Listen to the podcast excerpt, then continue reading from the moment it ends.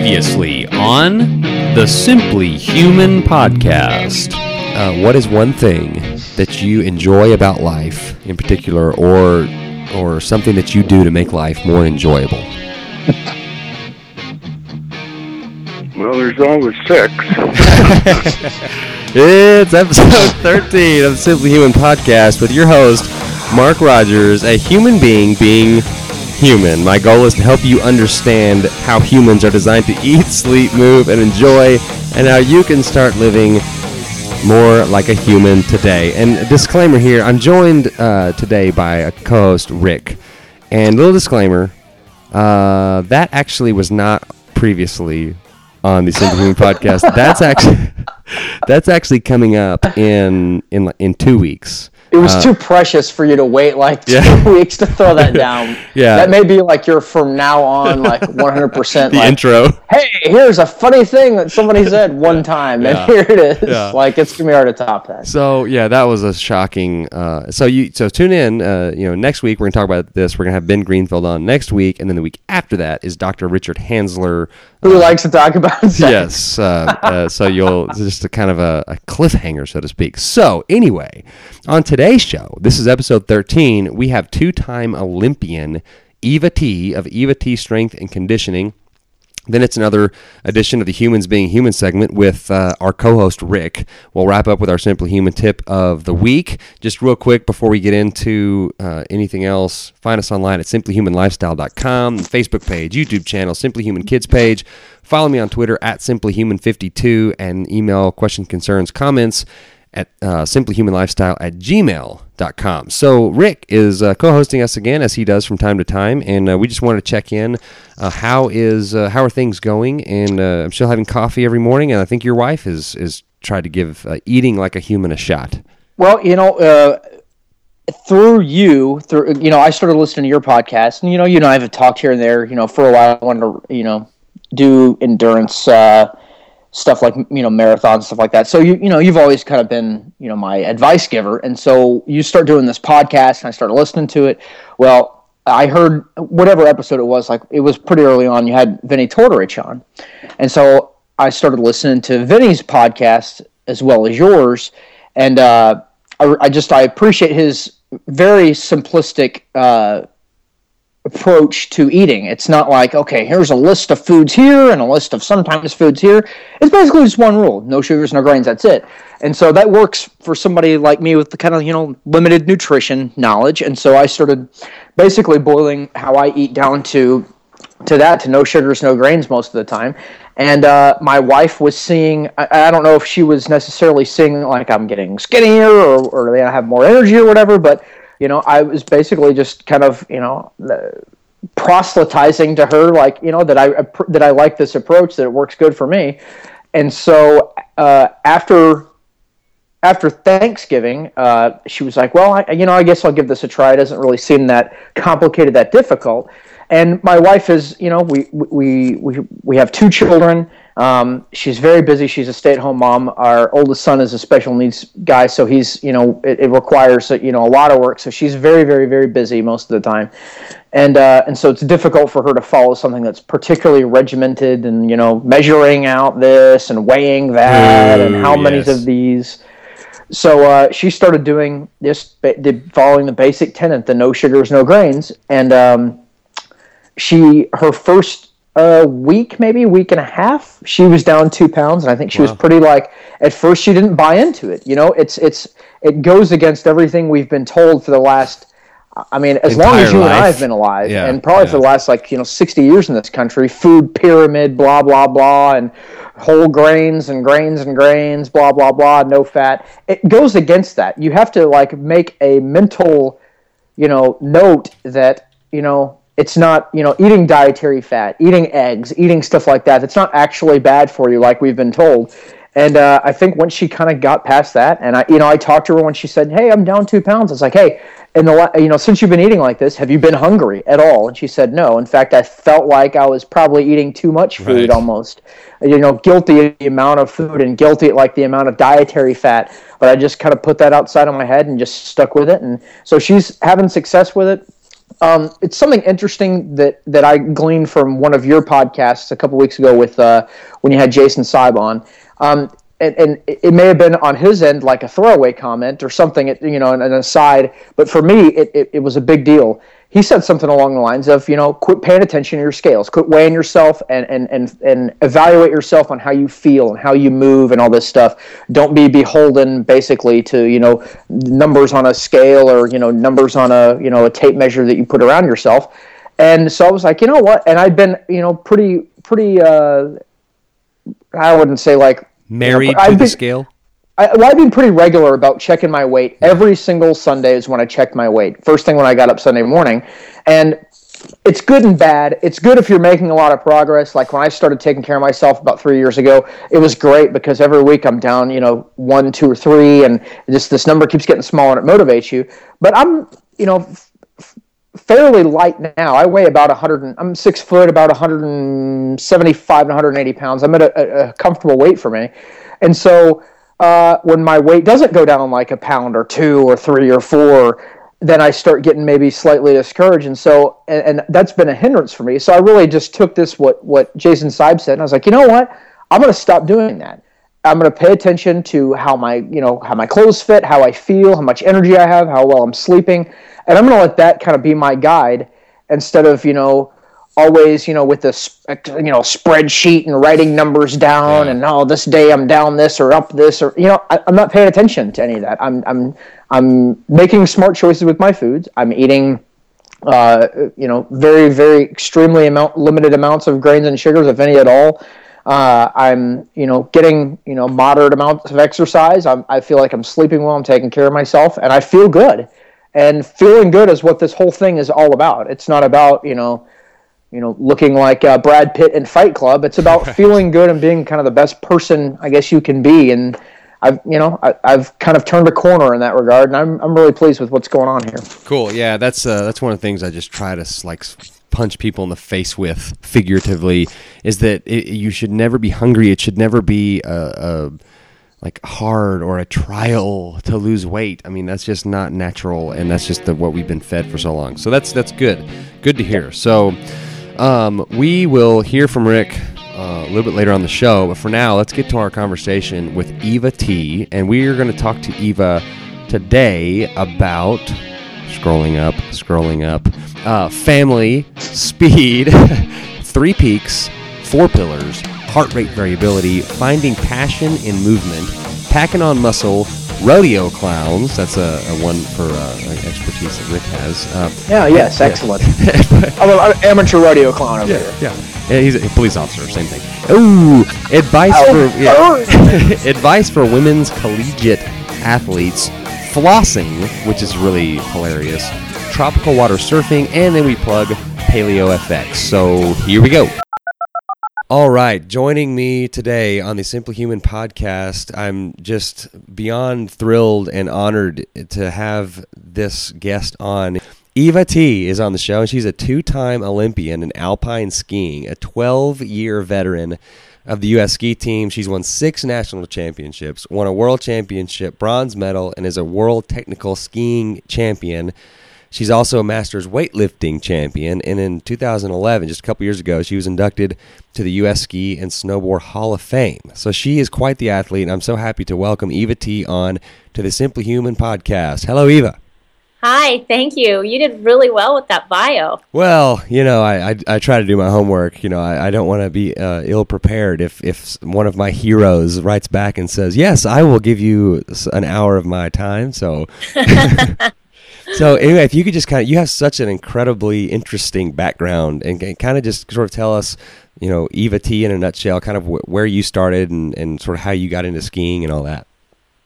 Well, um, it starts before I was born. You know, my parents were um, immigrants from Poland. My father um, defected to the United States um, in 1957. Uh, the World Championships in fencing. He uh, was an Olympic fencer, and the World Championships in fencing were in um, Philadelphia, and he never returned back to Poland. Uh, my mom, at the same time, was going to defect at the exact same time, but her mode of defection was was taking a, was taking a cruise to Denmark was canceled. So she was stuck in um, Poland, and uh, when my dad defected, the KGB was on her for three years. Gosh. And three years later, she was able to come to the States, um, and they lived back east in New York for a while, and eventually traveled. Um, this is the full Reader's Digest version. Um, traveled to um, California. They saw Lake Tahoe and decided that they wanted to be in that area and ski in that area. And soon after that, I was born, and um, my father was always an advocate that the family is a unit and that we should do things together. And so I was on the slopes. You know, um, my parents were teaching skiing, and I was, um, you know, there too as a as a baby. So that you know that um, that skiing career um, started. I was on skis at three. Started competing at eight years old um, in freestyle actually. Um, at one point in my career, I did both freestyle and racing.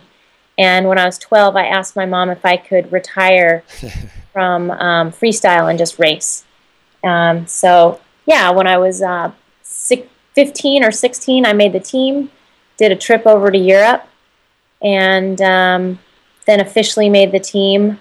And uh, that was it. You know, went to World Championships, a couple of Olympics, had um, eight knee surgeries along the way, uh, retired when I was 29 and um, and then you know started getting a little bit into CrossFit, and um, I, I would have to say big time into CrossFit. Did that for a long time, then kind of panned out. Did a little bit more Olympic weightlifting. Won the Masters, Nationals, and Olympic weightlifting in 07. and um, and here I am now. Um, did a functional medicine internship with Dr. Dan Kalish last year, and my business Eva T Strength and Conditioning is based around you know the right doses of food and sleep and exercise for your health status. Well, that yeah, that's awesome. And uh, I, oh, okay, so just real quick, and this is kind of uh, a tangent here, but when like the alpine skiing, I mean, that's like that's like the insane people that are going faster. I mean, and you really can't. The TV really doesn't do it justice. Can you kind of explain maybe give us some of the speeds that people reach and what happens if a ski goes out from under you that, that kind of thing mm-hmm. so um, well there's four events and the fastest event downhill the girls are hitting 80 miles an hour quite often maybe 90 sometimes. Um, when you take a dive in a downhill um, i always tell people get your car going 80 miles an hour and think about jumping out the door. That's what a crash in downhill's like. The speed is something that um, you know you train for and you take baby steps to get there. So really when you're going that fast you're really prepared. And um, sometimes you know 80 can feel like slow if the track is smooth and 50 can feel like 80 if the track is bumpy so it's kind of the context is important of what the snow conditions are like so as far as being scared a lot of times it depends on the um, on the surface of the snow. Right. And then there's Super G, which is just more turns, and um, and the tighter the turns get, the more you're experiencing G's versus speed. So you're doing tight turns with quite a bit of speed, and where you feel the excitement is in the G's. Right. And then um, slalom is just really quick. It's about a turn every, oh gosh, um, I think it's a turn every 0.8 of a second. Wow. So it's very, very fast. It's very reactive. So, what is your perspective as the Olympics are about to start up here? I mean, do you do you still have a pretty good pulse on who's on the team and what the conditions are going to be like and kind of all that stuff? Yeah, I mean, you know, it's cool because the World Cup's been pretty consistent as far as venues from year to year. So I know all the venues, and um, so when I when I watch, I can see um, you know, where the girls go to train is the same places, and I recognize them all. And then the venues for the races are all the same. And so I, when they're skiing down, I know every part of the hill they're skiing down for the most part, for most of the races. Right. So that's pretty cool. Um, and yeah, I watch the girls. I'm a big fan of Lindsey Vonn and Julia Mancuso, and um, huge fan of Ted Ligety. and um, and the whole team. The team is stronger than it's ever been in history, and it's really exciting for the sport of skiing in this country. Cool. Is it is it easy for you to watch, or is there still part of that like, oh, I wish I was still able to do that? Not that you're not able to do it, but you know what I mean. Like, is there still some of that kind of pulling at you? you know, just stand. If I could just like put on my suit and my helmet and my bib and, and stand in the starting gate and know that I was going to make it down, I was going to be able to race down and, and be okay, I would do it. But there's so much work that I think people don't understand that go in, that goes into the pre-race that um, I don't miss it as Right, far as right. that goes. It was very, very hard work, a lot of pressure, um, fear at sometimes, and travel. And when you're a young person, it's all cool. But I look back on it and I was like, I, I just think, wow, how did I do that? Yeah. Yeah, no, we won't get into it, but on one of the podcasts you were on listening to, the, and you kind of explained your travel schedule, which is just like totally insane. Like, it just didn't even make any sense to me how you were able to even like be alert to even just walk across the street. Right, right. Yeah, no, it was um it was rough, but we managed it somehow and um and we did okay. But I think that the the gals now have a little bit more luxurious um, travel schedule, better travel modalities and Right. they're a little bit more spoiled than we were. Right, right, yeah, and yeah. You had to you had to you go ski uphill both ways, kind of thing. Yeah, We But still had to hike day- slaloms back then, yeah. Really? Yeah. Yeah. literally, you had to hike up the hill. Yeah. Yeah. All right. Well, uh, if you go to Eva T Strength and Conditioning.com, that's all one word, and I'll have a link to that in our show notes. You can see what Eva's got going on and, and the About Me section and all that. And, and one of the things that I wanted to highlight uh, on the show is that you have the three peaks and I have the four pillars. And the four Right. and the four pillars of the simply human lifestyle is eat like a human, sleep like a human, move like a human, and, and then enjoy life like a human. And the three peaks are strong, healthy, happy, and then those things combined equals longevity. Is that is that kind of in Yep. a nutshell? Kind of explain for sort of go into a little bit more detail. Well, it's in a if you picture it and if you go to my website, it's in a Venn diagram. So there's the triangle of strength, the triangle of happiness, and the triangle of health, and in the middle, that's longevity. And the ba- the basis of it is that you know, for our training or our exercise, that strength leads to health, and health leads to happiness, and and all those things together lead to a long life uh, of um, longevity, but a good quality of life is, I think, the most important thing. Right. Um, we want to avoid sickness and problems as much as possible, and we want to stack the cards in our favor. And so, to do that, um, those are my recommendations: is to have a really good strength base, eat well, sleep well, um, find your passions, and um, and then that should help you uh, live a great quality of life. Right. Yeah. So there's a lot of overlap uh, between our philosophies, uh, and uh, and uh, we had uh, Jim Laird and Molly Galbraith on the show recently, and one of the questions I asked Jim was, you know, he's got this whole, you know, the minimum effective dose kind of deal, and you have the MDME training, which is the minimum dose, maximum effort. And so, what one of the things I asked Jim was, okay, in today's culture, I don't think this, but when people hear, oh, minimum effective dose, or what's the least amount I have to do, they think, well, that's that's cheating. That's not that's not spending an hour on the treadmill to create a calorie deficit. So, sort of explain your your minimum dose, maximum effort training and why it is so effective. Okay. Well, it's minimum dose, maximum effect. Oh, sorry, I'm sorry, I'm sorry. Yes, effect. I got the first three letters right. That's okay. And we call it MDM, MDME training in Eva T strength and conditioning land. And um, it's basically the theory that you should be doing the minimum dose to support your passions. And that means that um, I always say if you can get fit in 20 squats, why would you do 50? and we have and there's a couple things that go with minimum dose maximum effect training one is just joint wear you know you you bend that paper clip enough times and it's going to break so you want to do the minimum dose for the maximum effect as far as joint integrity is concerned um, but you want also want to do the minimum dose maximum effect um, for because we have a, a new environment that we live in now. We've got computers and phones, and there's a lot of input. And um, I think that those cause stress. And stress is stress is stress. And whether it's food stress, and whether it's sleep stress, whether it's emotional stress, or exercise stress. And we know that we do need to have a stress on our body to elicit an adaptation. But we also know that if you're not in a zone to um, to train or exercise, then um, that can add to, uh, to that can occur and be a negative stress. So I think knowing how you're feeling and knowing where you stand um, when you do decide to exercise is important to know.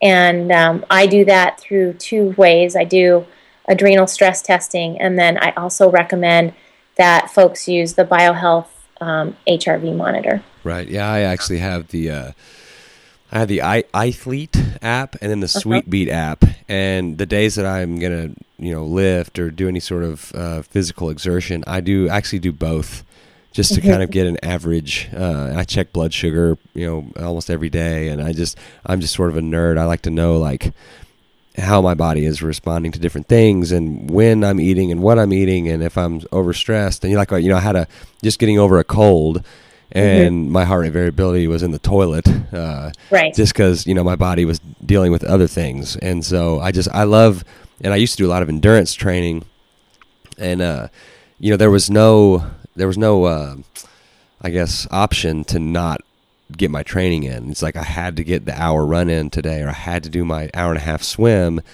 And it, it was kind of nice over the last couple days. Like, you know what?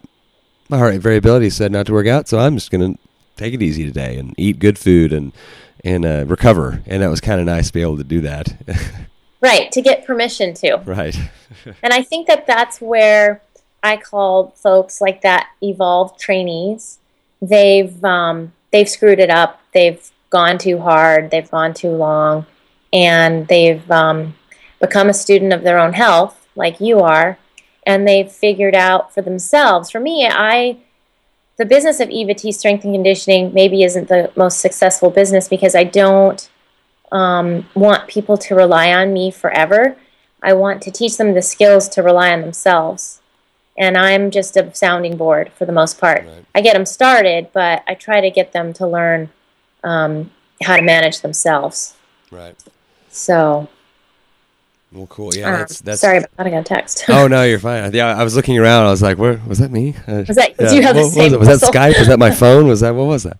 Yeah, yeah. And that'll happen. I'm, i listen to so many podcasts. Like I was listening to the Dave Asprey podcast today. While I was walking on my treadmill with my seven week old son, which he loves it because it puts him to sleep, and I get my walk in, and uh, and yeah, his uh, his deal went off, and I was like looking all around, almost tripped with holding my son on the treadmill. Like, what was that? Well, I was gonna wake him up. Oh, wait, it's the podcast. Never mind. Okay, so um, let's see. I was going to ask you, uh, like, sort of like, what is what are your bullet points of okay, sort of like the move like a human pillar Okay. And how, how what is your sort of philosophy on how to how to move like a healthy human? Well, I think play. I'm not as organized as you are, Mark. yeah, I don't have it in bullet points on a whiteboard in on my in my office. Yeah. Um. So, um, I would have to say this. I, as I've aged, I've realized how important it is to have a passion in your movement. And for me, it's surfing. For some people, it's riding their bike. For some people, it's gardening. For some people, but we want to be able to do that um, when we want. And we don't want a back injury and we don't want decrepitness to hold us back. And that can happen in any time of our life. You can get a bulging disc and you can be on your knees. You can be, as one of my friends said, you can be like a shrimp for six weeks, right? Right. So I think that um, health wise, Tufts University has a really cool study that they did, and they found that the number one biomarker for health is muscle mass, and number two is strength. Hmm. So I would say for the basis for everyone out there, one of the healthiest things you can do for your body is pack on some muscle. And um, that means just doing the basic lifts back squat, deadlift, power clean, bench press, press, and maybe some power snatches. And I classify Olympic lifting as gymnastics for the masses Right. because it is so technical. So I put Olympic lifting in my skill and gymnastics category. Okay. And I think that not all of us can throw a backflip or a cartwheel or a handstand. So your safe way of getting your gymnastics in could be with the bar and it could be with Olympic weightlifting. And I do love beginning gymnastics, and I think that that's something that uh, I encourage people to go to their basic, you know, their local gym, gym, gym and see if they have a basic gymnastics course. And so, continuing to explore movement um, throughout your life is important. But I like the um, the baseline and the foundation of strength training, and then skill work would be a little bit of Olympic weightlifting. Right. Yeah. My. And- oh, I'm sorry. Go ahead. And then, you know, um, metabolic conditioning, you know, they say fitness is cheap. You can get fit in two weeks and it can be gone in two weeks. So I don't really freak out about metabolic conditioning. I, uh, I really try to instill in my, in my uh, clients and in myself that strength is the, the, the pillar of my exercise. And then I can go out and do everything else and be a little bit more bulletproof. Right. Yeah, my wife just got cleared this morning. Actually, you know, like the the doctor's like, "All right, you're good to go after having the baby." Uh, that that whole appointment, and uh, so I'm like, so I'm like, okay, um, we're gonna need to talk about your programming tonight because I'm gonna get her on like a okay, walk as much as you possibly can, and then I'm gonna put her on like a, a deadlift, back squat, shoulder press, bench press, and pull up uh, rotation, and that's it. And and then from there and I, obviously you know I'm like sleep is number one. Like if you need to sleep because you're you know feeding a baby every you know four hours then obviously that is the number one priority. But when you feel like it get a walk in or get so that's not doesn't have to be all right time to get your pre-pregnancy body back. You got to spend 90 minutes a day on the elliptical you know and, and be eating uh, bird seed and raw salad yeah and fat-free yogurt like that sounds like hell um, so anyway, yeah. So I'm uh, and okay. So kind of transitioning there. I I already kind of talked to you about. I about have one question for you. Yes, yes, yes. Has she has she been able to do some programming for you, like diaper changing and um, Yes, actually, I'm on quite the program. Uh, on, on my whiteboard next to my bullet points of move like a human, it is yeah, change this many diapers per day, walk with him this much per day, uh, and then get my daughters fed and put to bed, and and and sort of play, uh, uh, uh, kind of distract the girls at night instead of coming into the bed, our bed where the baby is, and waking him up. I have to sort of you know move them out you know in the middle of the night which is always interesting. So yeah so I, I i'm on a program as well. You're like the ra- you're like the rodeo clown. oh it's crazy. Yeah i am. Well, I, good for you. yeah rodeo clown in in many different ways. My friends would agree with that that i'm a, I'm a clown in many degrees.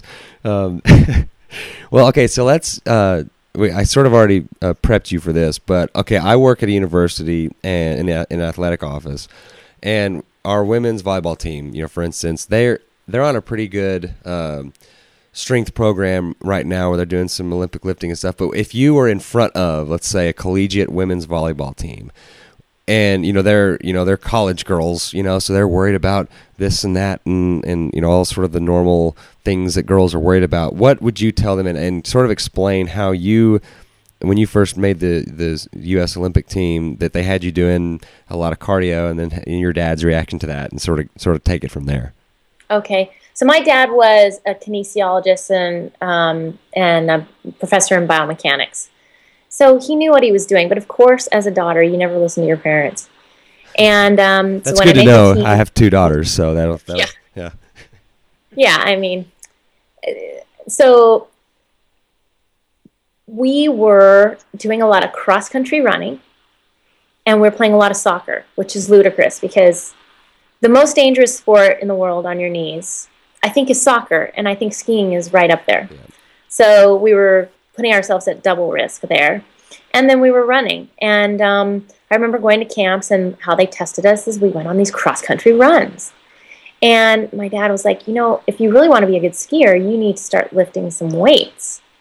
And I wouldn't listen because I wanted to impress the U.S. ski team coaches and keep running. So, um, to the volleyball girls, is that, you know, to, in order to have a good career, you want to continue to climb up and you want to continue to progress. And so I would say that getting yourself strong so that you avoid injury to me would be the the foundation of your training.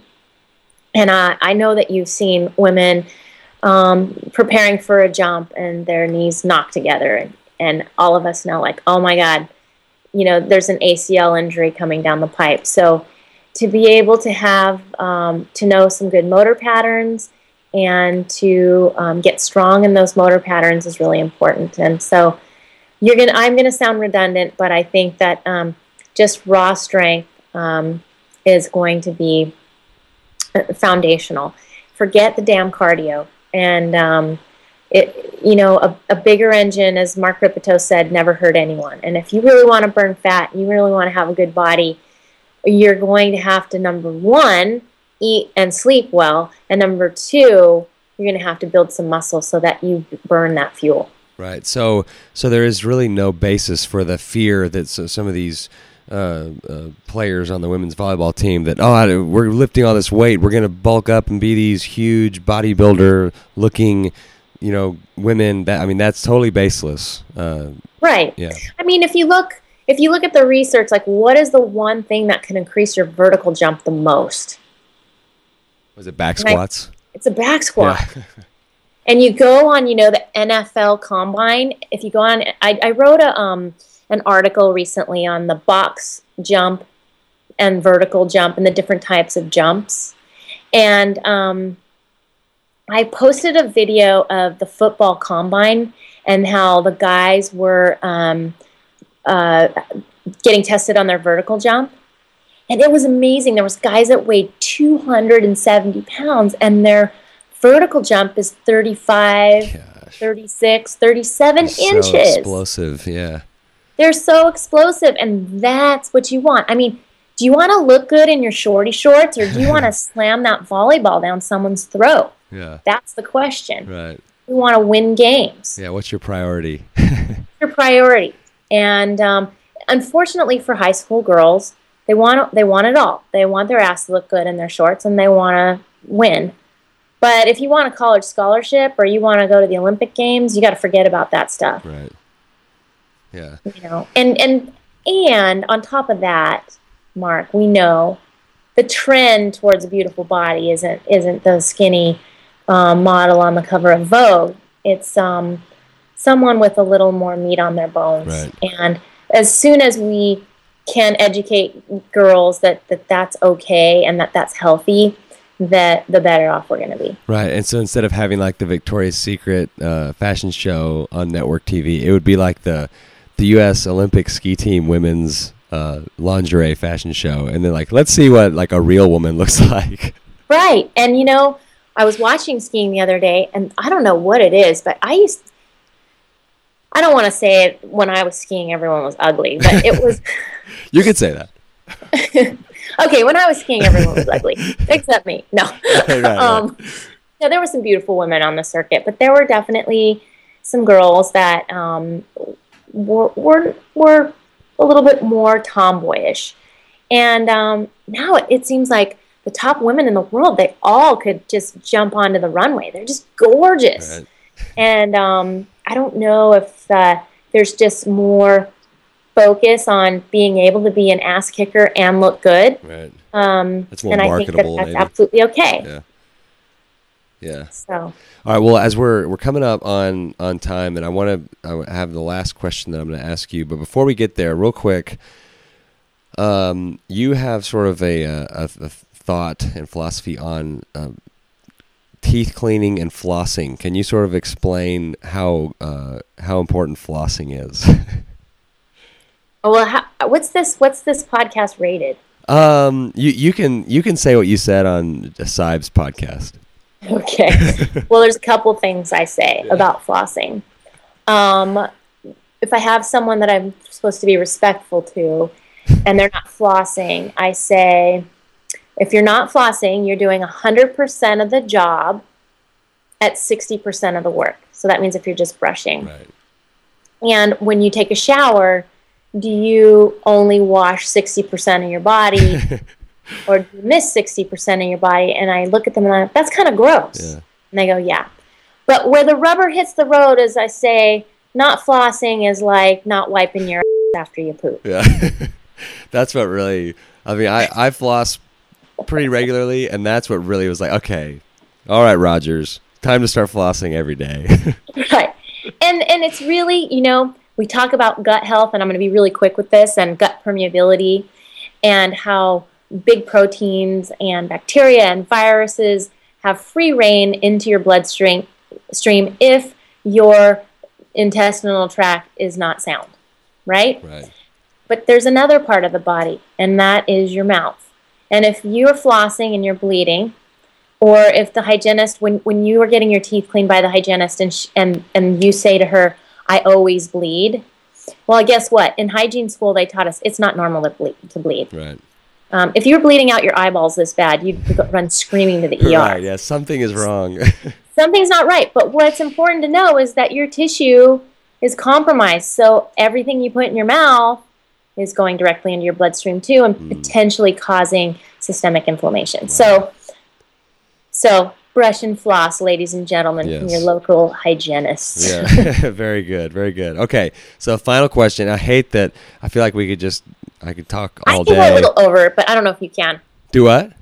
i can go a little over i don't know if you can Okay, yeah, yeah, yeah, cool. Here, it, like it's three o'clock, and you're like, uh, I didn't mean this far over. Um, yeah. okay, so um, one question that I ask everyone on the show, and it's part of the the enjoy life pillar. Uh, you know, because if you're eating human foods and you're getting good sleep and you're moving correctly, but you're just overstressed and you're not enjoying yourself, like all that goes out the window. And so, what is one thing in particular? It doesn't have to do with anything about skiing or it might it might be it might not just whatever it could be anything what is one thing that you enjoy about life or something you do to make life more enjoyable i would have to say that's an easy one i love surfing in tropical water cool Um, that would be it. I love the colors. I love the freedom, and um, I love the people. Well i'm in abilene texas which is like right in the middle of texas and there is no there's no tropical water surfing around here so i wish i could go out and try that but Not here either, but you got to f- figure out a way. I think there's pretty good flights down to Cabo yeah Texas. there, there you go there you go cool well uh, are you going to be at PaleoFX are you speaking or are you I going to be am there planning on being at PaleoFX. I'm also going to be with Jim Laird and Molly Galbraith at Train Like a Girl. cool and i'll link to that in the show notes as well Yes, and I'm really excited about that. And I think that I love those two because they're on. There's not many people on the same page. right still a lot of people what I call um, squirrel, where they're running around like a squirrel, Squirrel. trying to get every exercise in in the book Right. and do as many as they can and as quickly as they can, and, and I'm like squirrel. yeah, yeah. Um, so, um, but I think I, I'm hoping that people start to educate themselves and do this do this exercise stuff correctly because the dose makes the poison. Right, right. And I just yeah, it's crazy. I just talked to them on Tuesday and it was awesome. And uh, I've I've had uh, Paul Jaminet on the show and Jimmy Moore and I I did Jason Jason Seib was he's sort of my uh, virtual coach right now. Uh, and I'm he's I'm doing his programming and and, and excited to meet everyone because my my in-laws live in Georgetown, which is just north of Austin. And, good. uh, and so I'll be there. I've actually just registered today. I was kind of toying didn't know which registration I was going to do and all that stuff. So, if uh, this is a little plug for PaleoFX, it's uh, what is it, April 11th? I, I think it's in, in well, maybe you know better than I do. Here we go. I've, I've got the well. Anyway, go to you should go to paleofx.com and you can read all about it. It's a great, great thing. It's a great thing. Uh, Even as a presenter there, I'm always tr- like I was this year. I was presenting across from Robb Wolf, so I didn't get to go listen to Robb, and I was so frustrated. Such a uh, a very good eye opener, and such a blessing to have all those great scientists there. That the propellers are spinning fast, and they're sharing with you, and you get to touch them and talk to them, and it's um it's a fantastic experience, and um, you know, Michelle and Keith Norris are to thank for that. And what a fantastic event. If you can get there, beg, borrow, and steal and go. Yeah. I, uh, I will be a, a, I guess a consumer this year, and, and hopefully one of these days I will be able to present or do something uh, uh, at PaleoFX where I'm I'm part of the show, so to speak. So that's kind of my one of my aspirations. So anyway, all right. Well, I sure appreciate it. And, and again, like we could, I feel like we could go forever on this stuff. And I, I would love to have you back on the show. And, I'm going to be okay. looking forward to meeting you in uh, in Austin in April. Okay. Well, and um, thank you. I really am honored to be on your show. And um, yeah, I'm I'm happy to be here, and I'll happy to be happy to come back. Cool. All right. Well, I appreciate it, and we will talk to you soon. Okay. Take care. All right, thank you, Eva T. I'll have links to everything we talked about in today's show in the show notes. You can find the show notes by either going to simplyhumanpodcast.blogspot.com, which is kind of complicated, or you can just go to simplyhumanlifestyle.com and click on the Take Me to the Simply Human podcast uh, at the bottom of the page. So now it's time for the Humans Being Human segment. In this uh, episode, we are just going to seamlessly transition right in. There's not going to be the noise that I normally put in uh, my creative genius uh, producing skills. And so Rick uh, had a couple of, uh, of, of good stories. One involved a, uh, I believe, we'll start with the, the red light ticket. So I've been I've been an officer for, for quite a while, and I'm you know it takes a lot of different kinds of personalities to make a police department work, and you know you got to have some of those guys who will write a ticket to anybody and everybody, I guess, because you know enforcing traffic laws theoretically is what keeps people driving safe. Then you have guys like me, and I really don't write a lot of tickets. I mean, it, it's Yay not for uncommon you. for me to like maybe write like you know maybe three or four tickets a month, maybe tops, but. Uh, you know, I, I generally focus on, on different things. Uh, anyways, so I'm I'm driving around, and this has been this has probably been like six years ago or so. Do you I'm focus on around. Do you focus on streakers? Is that what your main focus is when you're Uh, yeah, around? anytime they put out a call of a naked person. By the way, an aside, that actually happens fairly frequently. You get a call of like a naked person running around in a car- apartment complex or shopping center, and when you first start out in your career, you're like, "Oh yeah, naked person, lights and sirens, baby." Let me tell you, the person that is naked that people call the police about is never someone that looks good Yeah, naked. yeah. It's always some kind of like crazy homeless bum the or Santa like a, Claus lookalike from the uh, from the mall. Yeah, yeah, fed up. It's never someone that you really want to get in a hurry to see uh, naked. But Anyway. uh, so I'm driving around uh, one afternoon, and I see this guy run a red light. And just a little bit of an aside, you know, probably most of your people on your podcast have been pulled over and gotten tickets before. Um, generally speaking, uh, the my least favorite traffic stop possible is to pull someone over who has run a red light, because you know you pull somebody over who's doing like you know 20 over the speed limit. There's really no arguing out of that one. There's really no like, oh, I wasn't doing uh, 90 miles an hour. Um, you know, people know. Gener- I mean, they'll come up with excuses. You know, I was late for work. I'm going to the hospital. I, I, I I'm poop a my pants. I, that's when I, use. Poop I have pants. a, I'm a surgeon. I, I'm trying to get to the ER to do a heart transplant. Whatever I'm like, yeah, is." heart transplant, doctor, sure thing. Well, there's no like, there's no arguing out of some of those tickets or like, you know, your vehicle registration's expired. It is uh, cut and dry. It's black and white. Well, I don't know if I've ever pulled over anyone in my career for running a red light that didn't immediately launch into this argument over whether or not the light was red. And I'm one of those guys, uh, traffic stop wise, pretty liberal. Like, I'm not going to pull you over unless it's like a real legitimate violation. And I'm not talking about, like, oh, the tail end of your car was clearly still in the intersection when the light turned red, sir. In disaccordance with uh, city statute number 644. No, like, if I pull you over, it's you've done something horribly wrong and, you know, needs to be addressed. Well, so one afternoon, it had been raining all day. Uh, just pouring down rain. But at this point, it was it wasn't raining anymore because I'll be honest with you, if it's raining, yeah, good luck uh, getting me out of my car. but it's uh, so it stopped raining, and I see this Like guy. society, you're on your own. yeah. It's so raining. like uh, this guy blows this red light, and it must have been bad because I don't stop people unless it's real bad. So I stop this guy and I walk up, and and honestly, at this point, like I'm still not even 100 percent gonna write this guy a ticket. I may go back and look at his driving history, and we'll go from there, yada yada. But so I go up and I was like, oh, you know, afternoon, sir, I'm Officer Bentley with the you know such and such police department. I need to see your license and insurance, and he's just immediately launches into. F you! I was like, F oh me? man. F you, buddy. Give me your license and insurance. And he was like, What are you stopping me for? And that happens every now and again, but he's like, What do you stop me for? I was like, Well, the reason I stopped you is when you went through that light back there at uh, you know, you know, the intersection of Main Main and Broadway, the uh, the light was red. And, uh, And a dead body fell out of your trunk. Yeah, It- like the, the the whole of your car was not even close to the intersection when the light turned red, and you know I'm not one of those cops. I'm not going to argue with somebody. Okay, if I pulled you over for this, it's because you have done this.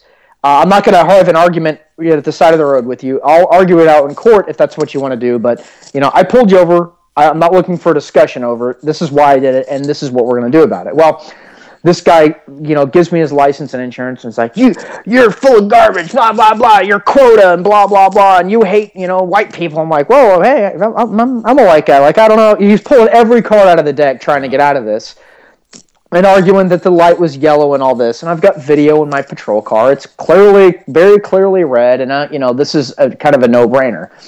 And this guy is flipping out so bad that like I start thinking like, you know, there's like a legit shot this guy could like, you know, rage out so hard that he just attacks me. Like Like, I actually might want to like start thinking that end of it. So I get on my little radio. I was like, uh, Tango, Tango, Mango, Mango. I need a, uh, I need a backup officer. So I start walking back to my car, uh, and this guy's flipping out so bad, and his car is like shaking from side to side. He's having such a rage fit that I'm like, man, this guy's insane. So I'm like walking back, but I'm walking back to my patrol car, and I'm walking back backwards because I don't want to turn my back on him. I want to keep an eye on him. He's pulled over onto some random side street, so it's not like we're on the freeway where I'm going to get run over.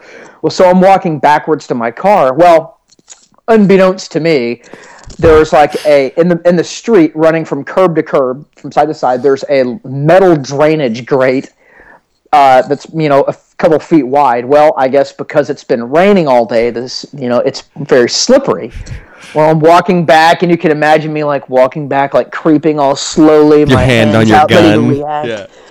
and uh, I didn't realize this grate was here, and I slipped and fell backwards. and I'm not talking about like I just stumbled a little bit. And kind of caught yourself. yeah. yeah. I did a complete one, a vertical 180. Like Banana peel. My feet are where my head is supposed to be. My head is where my feet are supposed to be. It's actually like looking back on it, I, I really, it's a miracle I didn't actually like hurt myself really badly. Yeah, did you not knock the wind out of yourself? No, it, it did. It like it, I hit so hard, and I didn't know it was coming because I'm walking backwards. But it was a complete surprise. You know, I'm about to go on the radio like, oh, "Officer down! I fell and I can't get up." Well, I slip and fall, and I like, and I, I'm I, I'm on the ground, and I look up, and I get up, try to get up pretty quickly, and it's obviously I'm pretty sore. And I look up to you know take my bearings and what's going on around me, and this guy that I've pulled over is in his car, and he is just cackling, just howling at me. Oh, that's the funniest thing I've ever seen, you stupid effing pig, and blah, blah, blah. Ha, ha, ha. Oh, You're yeah, an poetic idiot. justice. I was like, all right, well, that makes this decision, uh, ticket or warning, rather rather easy to make. So I go back and I scratch out the ticket and I walk back up and I was like, uh, all right, sir, uh, as a result of my uh, my traffic infraction investigation, you've been issued a citation. He's like, a ticket? A ticket for what? I was like, a ticket for running the red light and for laughing at me. Good day, sir. And Like, just throw it my at car him. and drove off. That actually reminds me of uh, when I was in college. I, I just finished playing college football. So here you are. I'm this like, you know, this big, tough, testosterone filled football player. And uh, I was going to a game, football game. Slower.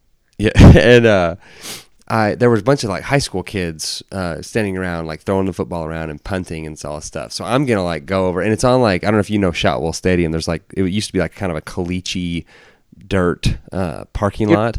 You don't know if I know Shotwell Stadium or are you talking to other people? You, yeah, Uh, yes, you, you- yeah, you know Shotwell Stadium, yeah. Yeah. And so like outside, it's like this kind of dirt uh, uh, parking lot. So I like I get this ball, and I know some of these kids, and, and I you know a lot of them I don't, and I'm like kind of like watch this boys. I'm gonna show you boys how you punt a ball into the sky, into the universe. And so I mean I like like rear up, and I'm gonna punt this thing and like just like punt the skin off of this thing. I'm going to punt it so hard.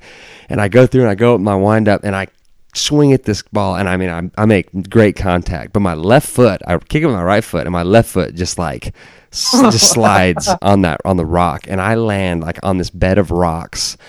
And I mean, it was like one of those I couldn't. That's why I asked you if you lo- knocked the breath out of you because not only could I not breathe for like five minutes, but for like the rest of the game, I couldn't even like turn my neck or I, I had like back spasms the whole night. And of course, everyone is like dying laughing at, at me. I'm like, yeah, you, great punt, you idiot. So, but You're anyway. like doing like trying to pull an Uncle Rico. yeah, exactly. I'm gonna throw these this ball over the mountains over there. yeah, exactly. Very quickly, I know this is impromptu. That, that reminds me of like my funniest Mark Ryder story Oh, no. ever of when uh, you're working at the TV station and like, you know you're giving a tour to like you know this kid and his friends like they wanted to come up and tour the station like on their birthday, which is you know some people do every now and, and I was the sports director. I was the sports broadcaster. Yeah, the you're the guy. It's in charge of the. You're like the buck stops at your desk at the sports department, and you're like showing these kids around. You're like, okay, and you see sees like this Mavericks calendar on your desk, and he's like, oh man, I'm a big Mavericks fan too. And just aside, Mark is the most encyclo- uh, encyclopedic. That's not even a word. Encyclopedic knowledge of the Dallas Mavericks I've ever known in my life, ever me and Mark both grew up huge Mavs fans, and Mark's like, "Oh yeah, well, I guess you can say I'm a Mavs fan. In fact, name me anything about the Mavericks. You ask me one question. Ask me Records, who the second round draft pick in 1982 was. You ask me who was the fourth bench coach in 1987. You ask me anything you want whatsoever. Period. End of story in the history of the Dallas Mavericks franchise, and I will tell you who it is. And the kid goes. Oh, that's pretty crazy. Hey, who do they play tonight? And you're like, ha ha, I don't know.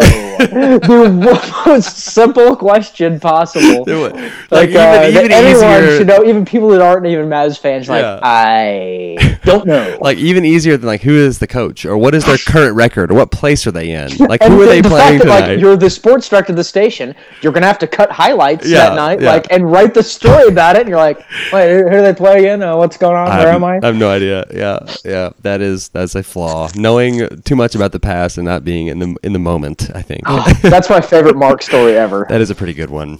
Uh, all right. Well, that was a good uh, good hearty edition of the humans being human segment. So uh, now it's time for the simply human tip of the week, and uh, I have one written out, and I thought of one. Uh, a, a different one as we were uh, as we were talking, and I was gonna impromptu put it in uh, here, but now I can't remember. So you know what? I'm just gonna do the one that I wrote in, and I'll do that one later. So Hey, man, good, good story. yeah, sorry. I'll go back in and edit that part out. Um, okay, so the the simple human tip of the week is to lift heavy things correctly. So anyone can lift heavy things. But I urge you go out and find someone with Olympic lifting expertise who knows what a correct squat looks like and what these correct movements look like. You know, your everyday personal trainer probably not qualified. Uh, you can also join EP Life Fit by going to eplifefit.com and signing up. Uh, then they'll critique your movements via video, and I'm sure there are other venues like that that, that will critique you uh, uh, by videos that you submit. You can also buy Kelly Starrett's book, Becoming a Supple Leopard, and working through the movements that way. I'm also trying to get Kelly on the show next month, working with his assistant.